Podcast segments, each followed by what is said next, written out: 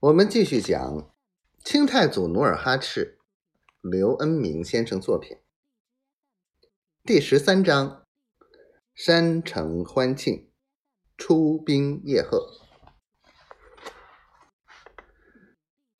夏日的清晨，李成梁被罢官的消息传到费阿拉山城，全城顿时欢呼沸腾起来。努尔哈赤在鼓楼上闻讯，赶到楼下，立刻命令吹起海螺，召集全城臣民，举行盛大的庆祝活动，欢庆同李成梁斗争的胜利。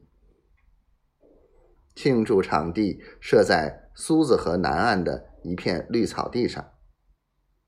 中午时分，全城男女老幼穿红戴绿。各牛路，五旗列队，像过节一样热热闹闹的来到河边。努尔哈赤眉开眼笑，同本旗长老、老秃顶子岭上的七兄弟，各牛路额真，分左右两排坐在河岸临时搭起的席棚里。日影西斜，努尔哈赤。见城民先后到齐，就从席棚里高木凳上站起来，放开洪亮的嗓子，大声宣布：“女真同胞们，现在我宣布一个喜讯：欺压屠杀咱们女真人多年的恶魔辽东总兵李成梁被解职罢官了。”话音刚落。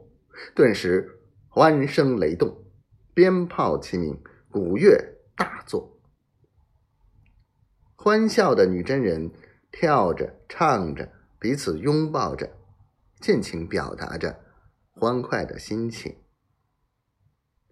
努尔哈赤本想再说几句话，但在上千人欢歌笑语的海洋里，他的声音被欢笑的浪潮所吞没。年轻的小伙子以三五成群，开始了传统的摔跤、骑马、射箭、射流等比赛。努尔哈赤兴奋的脸色红润，眉飞色舞。